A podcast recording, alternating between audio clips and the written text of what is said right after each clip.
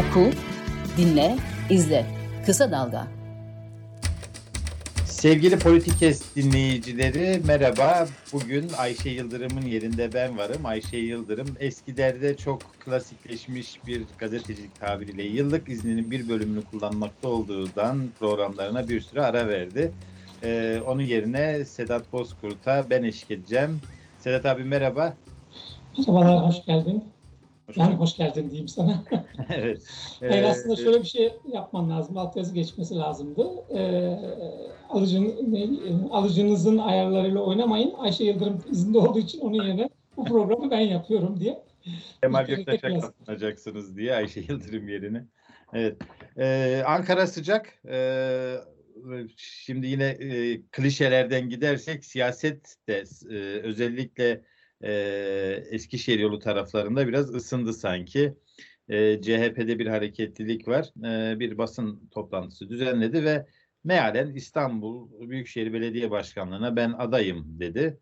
Tabii o konuşmasında adayım diye açık açık dememesinin nedenini bu aday gösterme işindeki prosedüre de bağladı. Ama o konuşmasında bir isim zikretti ve o isim üzerinden de çok spekülasyon yapıldı. Özgür Özel. Aslında Özgür Özel sorusu ona yöneltilmişti. Yani İsmail Saymaz, İsmail sordu. Şey dedi, Özgür Özel hakkında ne düşünüyorsunuz mealinde? Hani onun CHP Genel Başkanlığını kabul ediyor musunuz mealinde bir soru sorduğunda Ekrem İmamoğlu bir orta yanıt verdi ama sonra olaylar gelişti. Sedat abi ne diyorsun? Bir Özgür Özel Genel Başkan, Ekrem İmamoğlu Cumhurbaşkanı adayı formülü mü geliyor? Ya o formül çok tutmaz. Yani Türkiye reel siyasetini, Türkiye siyasetinin pratiğini biliyorsun. Böyle bu modellerin işlemediğine tanıklık yaptık. 2 tane var. Yani senin sorduğun sondan başlayarak anlatıyorum. Bu anlamda yani eşitler arasında bir adım önde olan ya da eşitlerin beraber yol aldıkları 2 tane pratiğimiz var, deneyimimiz var. Bir tanesi Deniz Baykal'dır. CHP'yi ilk kurduğu zaman Ertuğrul Günay, İsmail Cem, Hasan Fehmi Güneş'le beraber yola çıkmıştı. Bir dönem sonra hepsi kendisine rakip oldu. Yani beraber yürünemedi o yollar. Evet. İkincisi AK Parti kurulduğunda Bülent Arınç, Abdüllatif Şener, Abdullah Gül ve Recep Tayyip Erdoğan vardı. Tabii bunların içinde eşitler arası bir adım önde diyorlar ama en akıllısı da Erdoğan'da.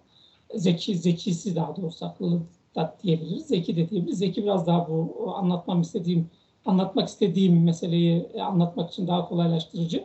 Kurnaz da diyebiliriz. Zeki dedim ben ona. Hepsini ekarte. Evet. Yani hiçbirini karşısına koymadan ekarte etti hem de karşısına almadan ekarte etti. Bu modelin yürümediğini orada da gördük. Yani şimdi CHP'de yürüme ihtimali de çok fazla yok. Ekrem İmamoğlu'nun meselesinde hani bir CHP tarihi okumak lazım yani bugününü anlamak için. Çünkü CHP tarihinde bugün tartışılan konuların tamamı var.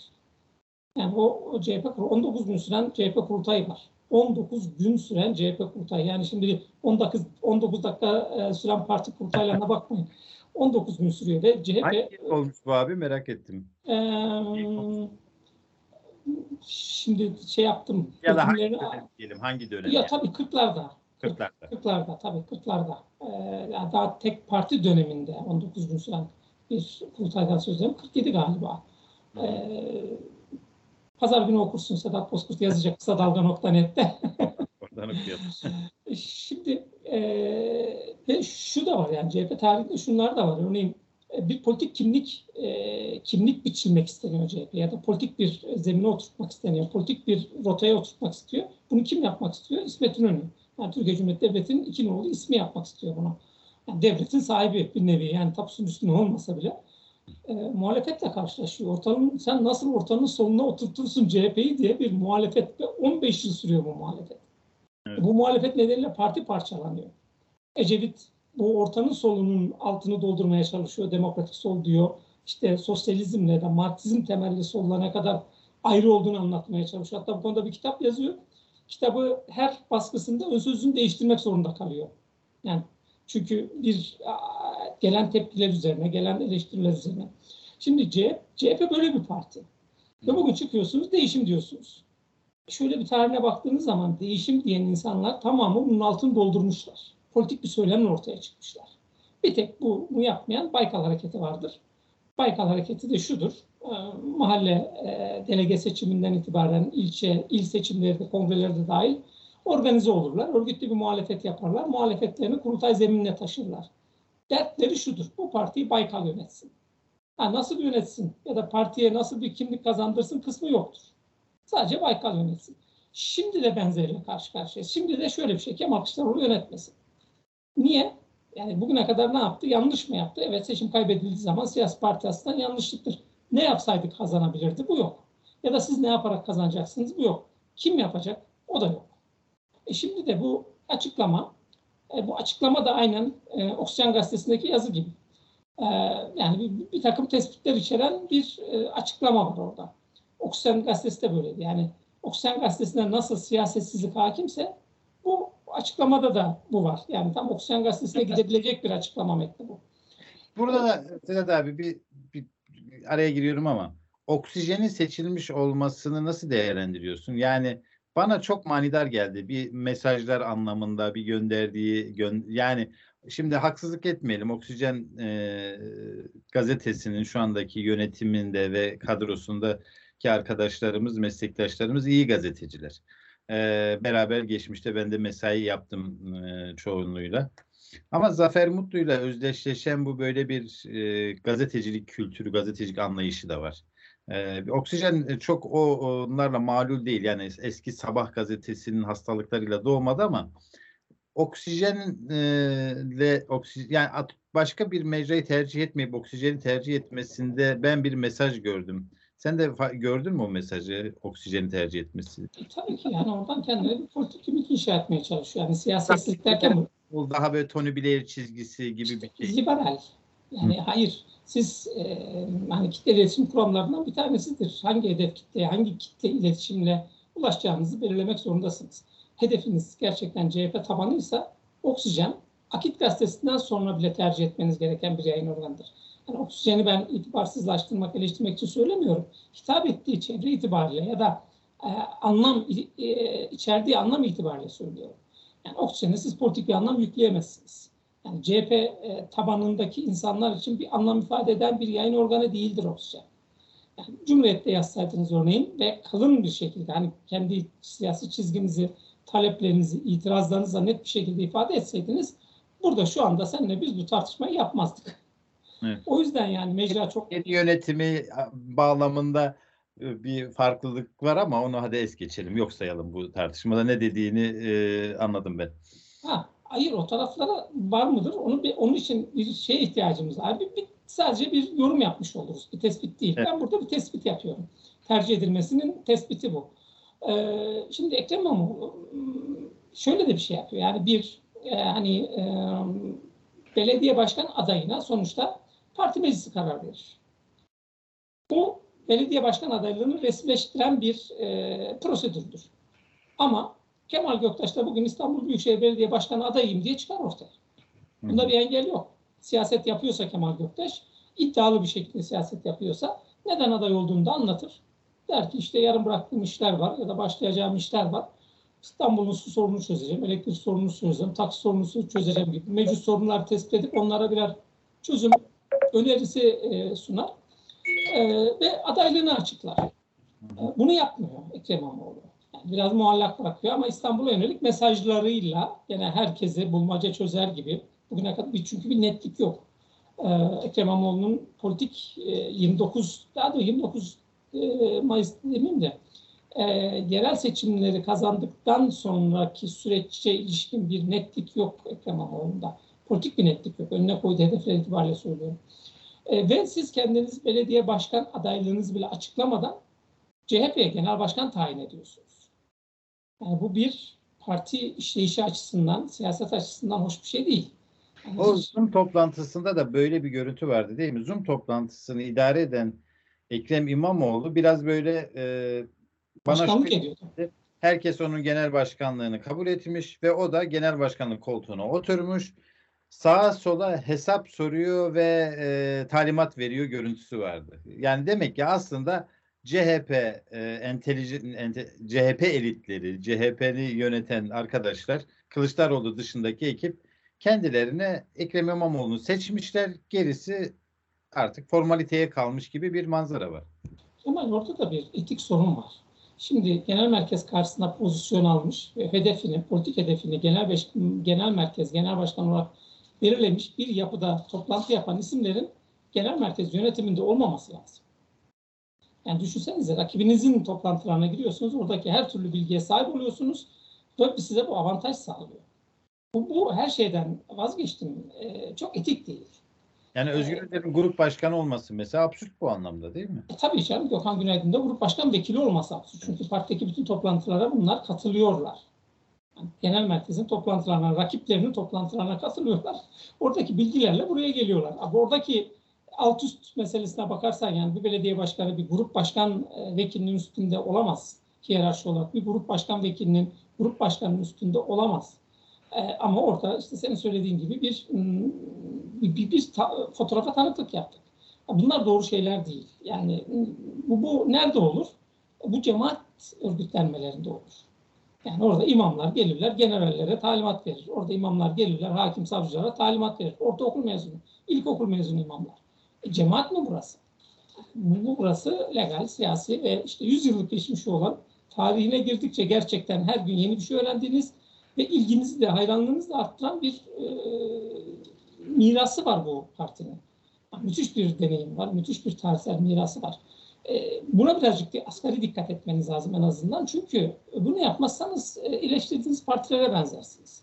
Şimdi orada Özgür Özel'e ilişkin hani bu kalibrede pek çok sayıda insan var diyorsanız sadece Özgür Özel'in adını saymamanız lazım. O zaman kimler varsa onların adını teker teker saymanız lazım. Hani şu anlamda kendilerine haksızlık yapıyorlar. Türkiye'de hani siyasette çok fazla lider yetişmiyor. Son dönemde bakıyoruz işte Selahattin Demirtaş hani bir kitlelere önderlik edecek bir liderlik pozisyonuna gelmiş vaziyette. Onun dışında hani Erdoğan'ı bir köşeye koyuyorum. Bu tarafta çok fazla lider yok. Ve CHP'nin içinde hani bir genel başkan adaylığı yarışının olması halinde en az 3-4 tane potansiyel genel başkan adayı var.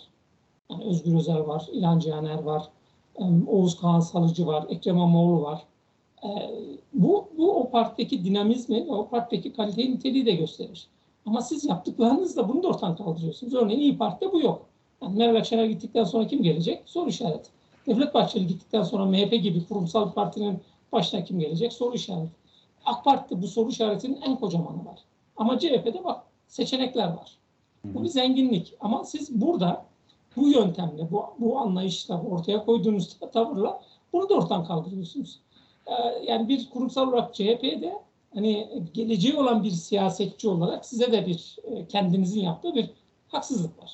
Yani aslında CHP'ler bunu sık sık parti içi demokrasi var bizde diye övünerek anlatıyorlar ama çıkan manzara biraz şimdi bu hem Zoom toplantısı hem işleyiş hem mesela Kemal Kılıçdaroğlu'nun yönetme şekli, bir genel başkan yönetme şekli bir parti içi demokrasiden ziyade parti içi kakafoni bir kaosu çağrıştırıyor insanlara değil mi? Hani sağlıklı bir tartışma zemini olur partilerde, oturulur, farklı fikirde olanlar da olur, onlar görüşlerini söylerler, partinin yetkili kurulları olur, o yetkili kurullara götürülür meseleler, orada çözümlenir gibi bir şey yok. Yani bu Zoom meselesi hakikaten birçok insan açısından da değişim dönüşüm tartışmalarında çok tat kaçıran bir şey var. Yani yine benzer bir yönetim, isimler değişecek, aynı veya daha kötü bir anlayış gelecek gibi bir korku. Şimdi Ekrem İmamoğlu'nun İstanbul Büyükşehir Belediye Başkanı açıklamasından tekrar Zoom'a döndük ama ortaya çıkan manzarada İmamoğlu'nun bugün itibariyle hem siyaset yapış şekli, hem CHP içi, parti içi mücadelesi, hem de ideolojik bakımdan nereye oturuyor? Ve bir kısa İmamoğlu portresi çıkarır mısın Sedat abi? Yani şöyle, hani biraz önce söyledim, lider ve siyasetçi kısırlığında ortaya çıktı. İstanbul'da onu iyi bir zemin olarak kullandı. Yani bu tarafından baktığınız zaman Erdoğan'ı yenme başarısını tamamen üstlendi. Kendi hanesine yazdı yani oradaki puanları. Bu da birazcık yol almasına neden oldu. Yani ben Ekrem İmamoğlu çok böyle hani bugünkü CHP'nin bile sosyal demokrat olduğunu söyleyen bugünkü CHP'nin bile daha sağında olduğunu düşünüyorum. Yani daha çok hani dört elimi birleştirdiğini varsayan ANAP'ın vücut bulmuş hali. Öyle bir siyaset yok ama onu söyleyeyim. Öyle bir siyasetin karşılığı da yok. Çünkü artık Erdoğan siyaseti, AK Parti siyaseti, toptan siyaseti 10 darbe gücünde darmadağın etti. Yani orada bir politik kimlikleri kategorize etmen çok mümkün gözükmüyor. Yani kim sağcı, kim solcu, kim İslamcı, kim liberal, böyle bir şey yok. Şunu görmesi lazım Ekrem İmamoğlu'nun, görmediği o. Yani kendisine bir böyle bir hani anket sonuçları itibariyle de bir Erdoğan'ın Cumhurbaşkanlığı yarışında da yenebilecek bir misyon yüklüyor kendisine de. Daha doğrusu ankette sonuçları üzerinden çevresi de bunu yapıyor ama o yanıltıcı olabilir. Çünkü anketlere göre Kemal Kılıçdaroğlu da Erdoğan'ı yenebiliyordu. Erdoğan 3-5 puan önünde çıkıyordu anket sonuçları.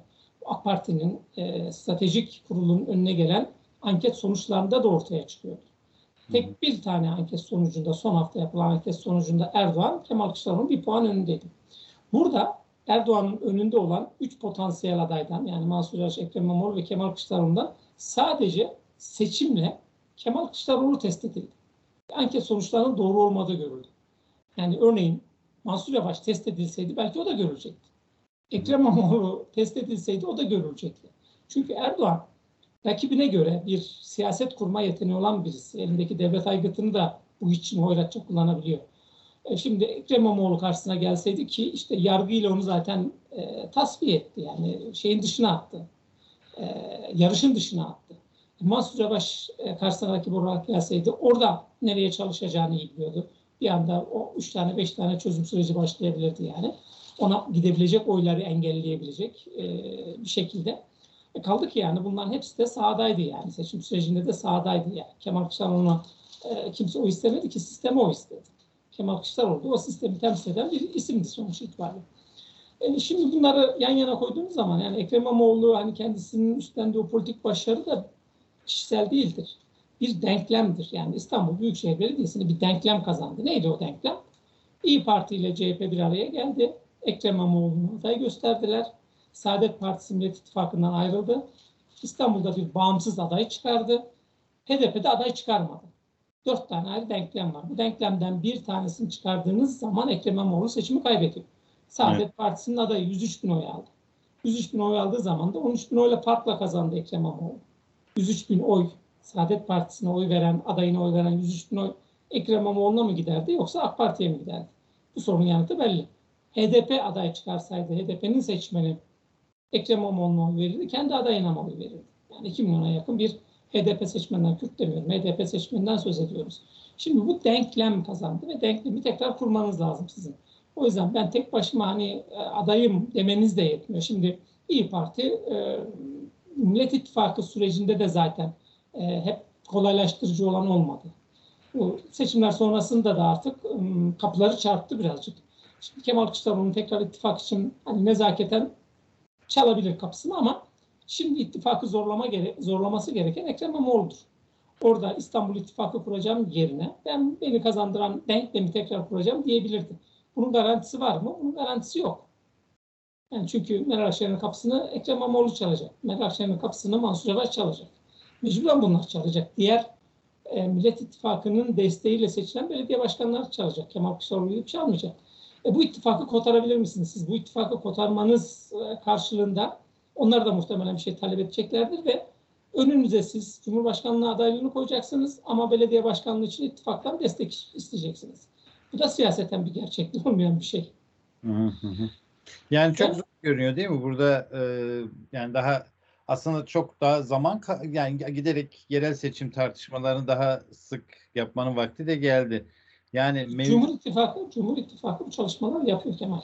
Yani hem de ittifak bileşenler. Yani Yeniden Refah Partisi bir şey söylüyor, Büyük Birlik Partisi, MHP bir şey söylüyor. Siz onlara bakmayın. MHP zaten destek vereceğini, Cumhur İttifakı'yla geleceklerini sokaklardaki bütün Ankara'da, bütün sokaklarda şey var. MHP'nin işte merkezde yönetim, genelde istikrar diye hani bu birlikleri devam edeceklerine ilişkin afişler var. İkisi bir araya geldiği zaman zaten Cumhur İttifakı'nı kotarıyorlar. Diğerlerden çok fazla siyaset yapacakları alan kalmıyor. Onlar yapıyor bu çalışmayı, öyle söyleyeyim.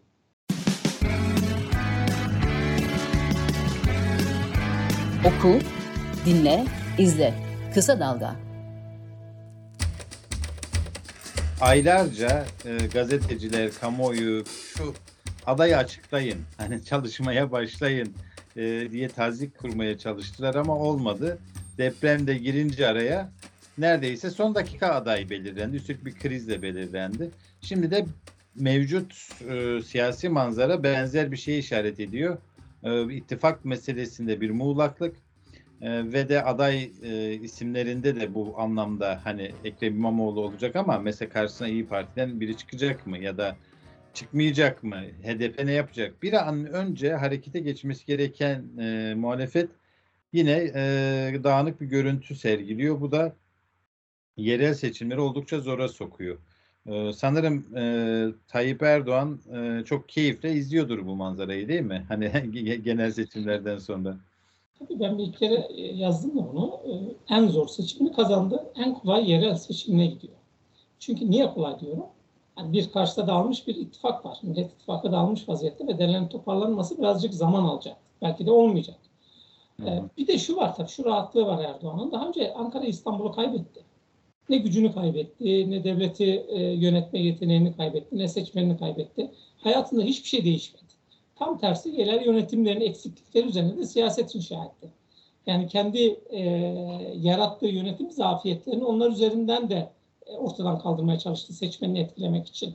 Yani İstanbul'da taksi sorununu çözmüyor, tamamen faturasını Büyükşehir Belediyesi'ne yüklüyor. İstanbul'da su sorununu çözmüyor, ulaşım sorununu çözmüyor, tamamının sorumluluğunu Büyükşehir'e yüklüyor. Böyle de bir kolaylaştırıcı tarafı da var yani. Önemli İstanbul Erdoğan için tekrar kazanırsam. Çünkü moral motivasyonla hareket ediyor. Moral motivasyonunu katlayacak ve seçmenini konsolide etmesini de kolaylaştıracak. Şimdi İstanbul Ankara'yı alırsa. Onun hesabını yapıyor. İnce hesaplar yapıyor. Ya ben söylüyorum yani İstanbul'a kendisi bile aday olabilir Erdoğan'ın. Evet gülümsüyorsun, biraz fantazi gibi geliyor ama hiçbir şey engel değil buna. Kazanır. Belediye meclisinde de çoğunluğa sahip olurlarsa tercihte bulunur. Ben Cumhurbaşkanı'nı tercih ediyorum der. Belediye meclisinden bir tane AK Partili'yi getirirler. Belediye başkanı yaparlar. 5 yıl Türgev'le beraber yönetir İstanbul'u. Yapar mı? Yapar. Çünkü... Ne engel? Tabii. Hukukçusun, ne engel? Engel görünmüyor ama bir de şey de bence asıl farkı gösteren de o. Yani Türkiye siyasetinde son dönem hani Recep Tayyip Erdoğan'ın başarılarından tırnak içinde tabii hani devlet gücünü de arkasına alarak hukuku da ihlal ederek seçimler kazanıyor ama şu biraz ıskalanıyor. Erdoğan'ın bir davası var. Yani herkes kişisel ikbale vurgu yapıyor ama bence buna eşlik eden bir dava var ve o yüzden de moral motivasyonu daha yüksek, kendi aleyhine olan şeyi bile lehe çevirebiliyor. Ama muhalefetin bir davası yok ne yazık ki. Yani CHP milletvekili olmanın, CHP yöneticisi olmanın, CHP genel başkanı olmanın konforu her şeye yetiyor onlar açısından ve daha ileriye taşıyacak. Aksi takdirde sizin benim gördüğümü, sokakta insanın gördüğünü görmemeleri ya da görmemiş gibi davranmalarının başka bir izahı yok. Yani diyoruz işte Mart'ta bir seçim var. Şurada Mart'a da çok az kaldı. Yani işte şimdi 8. ayın sonuna geliyoruz. 4 ay buradan, 3 ay oradan, 6-7 ay var yani. Hani zaten şimdi çalışmaya başlamasanız kaybedeceğiniz çok açık. Hele bu kadar dezavantajlı bir pozisyondayken. Peki İYİ Parti 26 Ağustos'ta Meral Akşener bir açıklama yapacak. Epey konuşuldu. Aslında 3 aşağı 5 yukarı biraz belli gibi ne diyeceği ama sen ne düşünüyorsun Sedat abi? Ne diyecek? Ya biraz sarsıcı bir şey mi diyecek yani? İhtimal vermiyorum. Yani biraz ilgiyi üstüne çekmek istiyor. Yani ittifaklardan bağımsız bir pozisyon alarak oradan prim yapmaya çalışıyor. Birazcık daha milliyetçi olacak. Onu gösteriyor. Çünkü taşıyıcı kadrosu o. Yani MHP Genel Başkan olduktan sonra gelip bir parti kurarsanız siz o parti MHP yörüngesinden çok ayrılamaz. İstediğiniz kadar siz ayırmaya çalışın. Olmuyor. İyi Parti'de bunu gördük. Yani merkez sağ parti hareketi görmedik yani. Refleks itibariyle hala bir MHP çizgisini muhafaza ediyor. Hatta bunun etkisini biraz kırmak için Meral Akşener bütün o milliyetçi refleks gösteren isimlerin tamamını parlamentoya gönderdi. Yani iki tane İYİ Parti karşımıza çıkabilir. Bir parlamentodaki İYİ Parti, bir genel merkezdeki İYİ Parti. Refleksler açıklamaları itibariyle söylüyor. Hani çok el önünde seçenek yok İYİ Parti'nin. Kendi parti içindeki tartışmaları ortadan kaldırmak için kurultayda sert bir çıkış yaptı. Parti içi tartışmaları partinin dışına taşıdı. Hedef olarak Kılıçdaroğlu'na koydu, CHP'yi koydu. Bunda da kısmen başarılı oldu. Ama nereye kadar götürür bunu çok emin değilim bundan. Çünkü hani İYİ Parti halen kendisine bir rota arayan, ikinci seçimine girip çıkmış olmasına rağmen 24 Haziran 2018'deki öngörüleri de, refleksleri de, itirazları da, talepleri de doğru çıkmayan bir parti. Şimdi hani söylüyorlar ya, uyarılarımızı dikkate almadıkları için bu oldu diye. Kemal Kılıçdaroğlu kazansaydı muhtemelen o cümle şöyle olurdu: uyarılarımızı dikkate aldıkları için kazandı olurdu. Böyle bir acayip bir siyaset var İYİ Parti'de. O nedenle bir siyasi parti kimliğini hala kazanmış değil. Bak, biraz önce sen anlattın Cumhur İttifakı'nı. Cumhur İttifakı bileşenlerinde MHP'de ya da AK Parti'de bir milletvekili adayı üzerinden, yani parayla listeye kondu, faydayla listeye kondu, kafa kol ilişkisiyle listeye kondu diye bir tartışma yaşandığına tanıklık yaptık mı? Bir iddianın dile getirildiğini duyduk mu? Duymadık. Ama bu tarafta çok var. Niye? Siz muhalefetsiniz yani. Bir de iktidar olsanız hani yaparsınız bu işleri. Muhalefetteyken bu tür iddialara muhatap oluyorsunuz. Siz yani bu muhalefetteki halinizin memnuniyetini gösterir. Başka bir şey değil. MHP 4 kişi değiştirdi milletvekili listesinden. 4 kişi MHP. Ve içinden sıfır itiraz çıkmadı. %7 oyu düştü AK Parti'nin. Hulki Cevizoğlu gibi hiç o partiyle uzaktan yaktan ilgisi olmayan ama Erdoğan biliyorsun karşıtlarını yönetmeyi seviyor. Getirdi, listeye koydu, milletvekili olarak parlamentoya taşıdı. İçinde tık yok. Hani iktidar nedeniyle, işte devlet aygıtı nedeniyle diyebilirsin ama biz çok parti gördük iktidarda. Kendi içinde pek çok tartışmalar yaşayan. Çünkü niye? Bir hedefe odaklanıyorlar. Biz seçimi kazanacağız. Kazandıkları zaman noktalıyorlar, geçip gidiyorlar. Oysa ki muhalefetin önünde biraz önce dava olarak adlandırdığı şey, böyle bir hedef yok. Hedef şu: İşte Kemal Göktaş, Sedat Bozkurt'u parlamentoya taşıyalım. Onlar kolejli bebeler gibi, üniversiteden mezun olmuş insanlar gibi gülücük dağıtarak ortakta dolaşsınlar. Muhalefet toptan bu ruh halinde yani.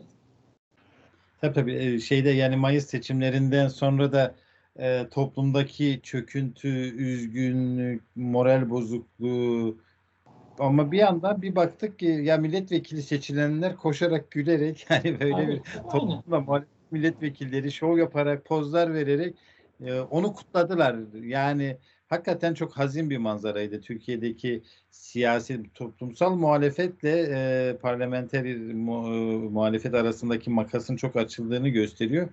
Ve de işte Akbelen'de de CHP'lere yönelik tepkiler de aslında bunun toplumsal bir dışa vurumuydu. İYİ Parti'de, CHP'de de gidişat hakikaten endişe verici. Çünkü gerçekliği görmekten uzak ya da bulundukları koltuğun konforunu devam ettirme arzusunun daha öne geçtiği bir manzara var. Peki abi, sarayda ne oluyor? Yani en rahat seçime gidiyorlar falan ama bir Bayraktar ismi dolanıyor son günlerde. Hani Bayraktar mı aday olur? Neler yapılıyor orada? Yok ya, ben artık bir aile içinden birisinin herhangi bir yere aday olacağı kanısı da değilim. Bayraktar'da dahil olmak üzere söylüyorum. Ve Erdoğan Türkiye seçme sosyolojisini çok iyi biliyor. Çünkü oranın tekil örneği. Şimdi sadece kendi kitlesini değil, karşı tarafı da biliyor. Şimdi derdi orayı çözebilmek. Ve MHP'yi yanına alarak Türklerin hoşuna gidecek cümleler de kurabiliyor. Yani burada HÜDA PAR aldı yanına. Yani MHP ile birlikte HÜDA PAR'ı aynı fotoğraf karesinde buluşturdu. Bunlar hepsi bir müthiş bir siyasi mühendislik başarısıdır. Şimdi yerel seçimlere odaklanmış vaziyette ama önceliği ekonomi. Yani o yüzden kendi ekonomik modelini taca atarak, hatta çöpe atarak yerine tam antitezi olan bir modeli getirdi, koydu. Onunla birazcık rahatlatmaya çalışıyor dengelerle, şununla bununla. Bunu başardığı zaman o zaman göreceğiz yerel seçim siyasetini. Yani yerel seçimde nasıl kazanacaksa o modeli uygulayacaktır. Orada bütün motivasyonu kazanmaya yöneliktir. Yani İstanbul'da biraz önce söylediğim gibi sadece tek seçerek kendisi ise kendisi aday olur. Yani kendisinin dışında bir dönem önce Kemal Kılıçdaroğlu'nun yaptığı gibi başarılı bir ilçe belediye başkanını getirip koyabilir. Çünkü AK Parti'de isimler çok aşındı, çok yıprandı. Yani öyle işte Murat Kurum, kendini anlatmakta bile sıkıntı çekti. Ya da İstanbul İl Başkanı çok milli görüşçü. Sen oradan milliyetçi oyları da alacaksın. O milli görüşçü bir kimlik İstanbul'u kazanmaya yetmez. Ankara için örnek geçiren belediye başkanları da ön plana çıkıyor ve onlar da mutlularmış da yetmez. Yani oradaki tek milliyetçi kimlik de yetmez. Süleyman Soylu'nun da adı öne çıkıyor. O da yetmez. Çünkü daha farklı kimliklerden oy alabilecek. Yani artık belediye başkanları da bu Cumhurbaşkanlığı sisteminden sonra Cumhurbaşkanlığı seçimi gibi oldu. 50+1'i hedefleyen. Gerekiyor tabii. Tabii. Yani o yüzden ittifakları da işte her kesimden olabilecek bir adayı da ortaya çıkarmanız gerekiyor. Aday bulunmak tam böyle bir tarihin insanların önüne getirdiği bir karikatür haline geldi. Bu sefer kazanacak aday AK Parti'ye lazım. İstanbul'da da Ankara'da da. Evet. Peki HDP'nin biraz erken bir soru ama bu ittifaklar meselesi tartışılırken Emir Ali Türkmen, HDP Genel Başkan Yardımcısı şey dedi, yeni yönetim belirleyecek ittifak politikasını dedi ama geçmişin muhasebesini yapmadan da bir ittifaka girmeyiz dedi. HDP'nin ittifak yani en azından mesela İstanbul için sorayım. İstanbul'da Ekrem İmamoğlu'na destek verme ihtimalini nasıl görüyorsun? Çünkü orası aslında çok belirleyici. İstanbul açısından en belirleyici seçmen kitlesi HDP'liler. O yani %10 civarı bir oyları var. 3 aşağı 5 yukarı işte. %10 da çok ciddi bir belirleyicilik. Yerel seçimlerde hep güçlü adaya yönelmişler. %4-5 civarında bir oya düşmüş yerel seçimlerde. Ama sonuçta diyelim ki tamam %4-5 de belirleyici hala. HDP ile ilişkileri kurma becerisi hele İYİ Parti ile son gerilimlerden sonra mümkün mü? İYİ Parti'nin tavrı şu zaten, hatta bu koşulu. HDP aday çıkarsın. HDP'nin aday çıkarmayacağı bir modelde biz ittifaka yokuz. Yani hı hı. Otomatikman onu söylüyor. Bunu söylediğiniz zaman otomatikman siz kaybedersiniz. Biraz önce söylediğim denklem nedeniyle. İstanbul'u sen örnek verdin. Şimdi İstanbul üzerinden ben de örnek vererek devam edeyim. HDP aday çıkarsa kaybedersin bir. Muhafazakarlar yani DEVA, Gelecek, Saadet Partisi bir araya gelip güçlü bir aday çıkarmazlarsa tekrar kaybedersin. Çünkü bu üç partinin bir araya geldiğini düşün ve Ali Müfit Gürtünay'ı aday gösterdiler. %3-%5 oy alır. Yani ve AK Parti tabanından alır. AK Parti tabanından siz %3-%5 oy çıkardığınız zaman Sedat Bozkurt bile İstanbul'u kazanma ihtimali olan bir aday haline gelebilir. HDP'de oy çıkarması ama gerekiyor yani. Tabii. Ay, bu denklemi kuracak birisi lazım. Bu denklemi Kemal Kılıçdaroğlu'ndan başka hiç kimse kuramaz. Çünkü niye? Siz Gelecek Partisi'ne, Deva Partisi'ne, Saadet Partisi'ne sırf Kemal Kılıçdaroğlu'nu karşınıza almak için hakaret ettiniz. Onlar hak etmedikleri milletvekilliği verdiniz, bilmem ne yaptınız. Şimdi dönüp dolaştınız, onların kapısını çalmak zorundasınız. Sadece İstanbul için söylemiyorum. Pek çok Kürt seçim bölgesinde, yerel seçim için söylüyorum. Bu muhafazakar bloğun çıkaracağı aday Yeşil Sol HDP adayının önünü açacaktır. Çünkü HDP seçmeninden oy almaz bu blok. Direkt AK Parti'den alır. Antalya'da da, Adana'da da, Mersin'de de, Hatay'da da, Ankara'da da, Trabzon'da da, Samsun'da da bu ciddi bir anahtar görevi görür. Yani 2019'da da gördük çünkü bunu. Niye Saadet Partisi Millet İttifakı'ndan ayrılarak seçimlere bağımsız katıldı? Bu da bir stratejinin ürünüydü. Şimdi burada HDP ve Yeşil Sol çok kafası karışık, kendisi de karışık. Çünkü bu HDP adı altında girmeyerek bir hani risk almak istemediler ama bu o risk alınabilirdi. İşte ben yazdım da o zaman yani bilgiyle yazdım. Zühtü Aslan Anayasa Mahkemesi Başkanı olursa HDP kapatma davasının görülmesi, kapatması demiyorum, seçim sonrasına kalacak dedim. Bunu görmesi lazımdı oradakilerin. HDP ile girmek lazımdı çünkü seçmeni siz kolay kolay partiler arasında taşıyamıyorsunuz. HDP'nin bir görünürlüğü vardı. Ürettiği bir seçmeni de vardı. Pek çok seçime girdi çünkü. %1, en az %2'lik bir kayıp söz konusu HDP yerine Yeşil Sol Parti'ye girdiğiniz zaman. Partinin içinde de bir tartışma var. HDP'nin kendi içinde de bir tartışma var. Yerel seçimde de bir yorgunluk var. Motivasyonsuzluk var. Çünkü seçiyorsunuz yerel yöneticisini. İşte Süleyman Soylu körün istediği bir göz, Allah verdi iki göz deyip 2 gün sonra ben hepsini aldım yerine şey atadım, kayyum atadım diyebiliyor. Şimdi bunun tekrar olmayacağının garantisi var mı? Garantisi yok. Şimdi bir de o bölgede devletin desteğini almış bir HÜDA PAR var. HÜDA PAR'lı adaylar da çıkabilir, bölge için söylüyorum. O yüzden HDP bu dönemin kendisinin daha çok böyle kendi gücünü tahkim etmekten daha çok Türkiye'nin önünü, demokrasinin önünü, demokrasinin işlemesinin önünü açabilecek hamlelerin bir temel unsuru olması gerekiyor. Yani orada bir politik hesapla kitapla bakan bir HDP ya da Yeşil Sol kendi içindeki tartışmaları da büyütür. Türkiye'nin önündeki biraz önce söylediğim bir takım kaygıların daha bir güç kazanmasına da neden olur. HDP'nin içinde bunu görecek sağdurulu siyaset var mı? Var ama Erdoğan'ı burada dikkat etmek lazım. Erdoğan nereden siyaset kuruyorsa, yani sizin önünüze alanı nereden daraltıyorsa oradan sizin direnç göstermeniz lazım. HDP'yi kapatıyorsa HDP üzerinden bir direnç göstermeniz lazım. Selahattin Demirtaş'ı cezaevinde tutuyorsa oradan bir direnç göstermeniz lazım. O direnci gösterdiğiniz zaman bir varlığınızı muhafaza edersiniz ve direnç göstereceğiniz yerleri de gitgide ilerletirsiniz. Şimdi bunu tartışabilecek bir dünyaya sahip mi HDP siyaseti? Bunu çok göremiyoruz. Şimdi hele Mithat Sancarlar falan giderse oradan birazcık daha yönetilmekte sorunlu, sıkıntılı bir yapı haline gelebilir. Ama bu yerel seçimlerde alacağı pozisyon kurumsallaşması açısından, yani HDP çatısı altında ya Yeşil Sol ya da başka parti altında bu siyasetin, HDP siyasetinin, yani içinde çok kimlik barındırdığı için söylüyorum, kurumsallaşmasının da önünü açar. Yani büyütür de o hareketi. Mithat Sancar'a bir şerh koyarak ben de katılayım. Yani Mithat Sancar bence benim de hani hep söyler hukuk fakültesinden hocam ama iyi bir eş başkanlık performansı sergiledi derseniz. Ben orada çok herkes şöyle düşünüyor. Sanki Mithat Sancar'da yetki pek yoktu da hani yetki kullanılamadı.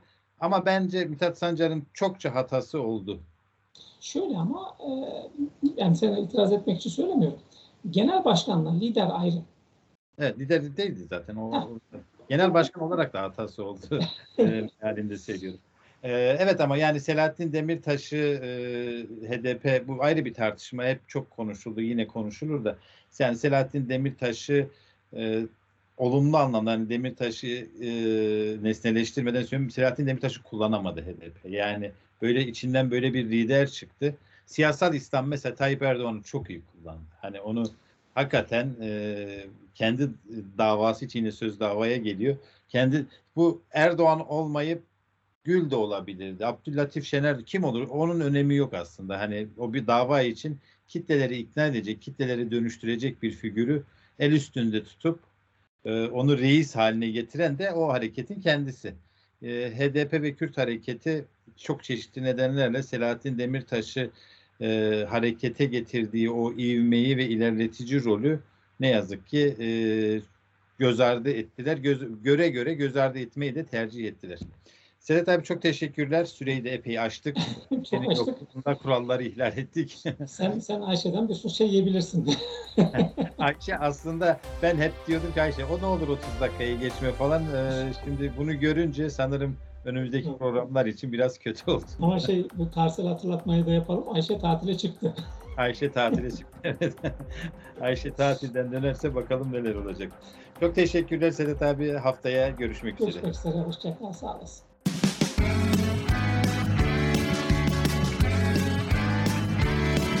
Kulağınız bizde olsun. Kısa Dalga Podcast.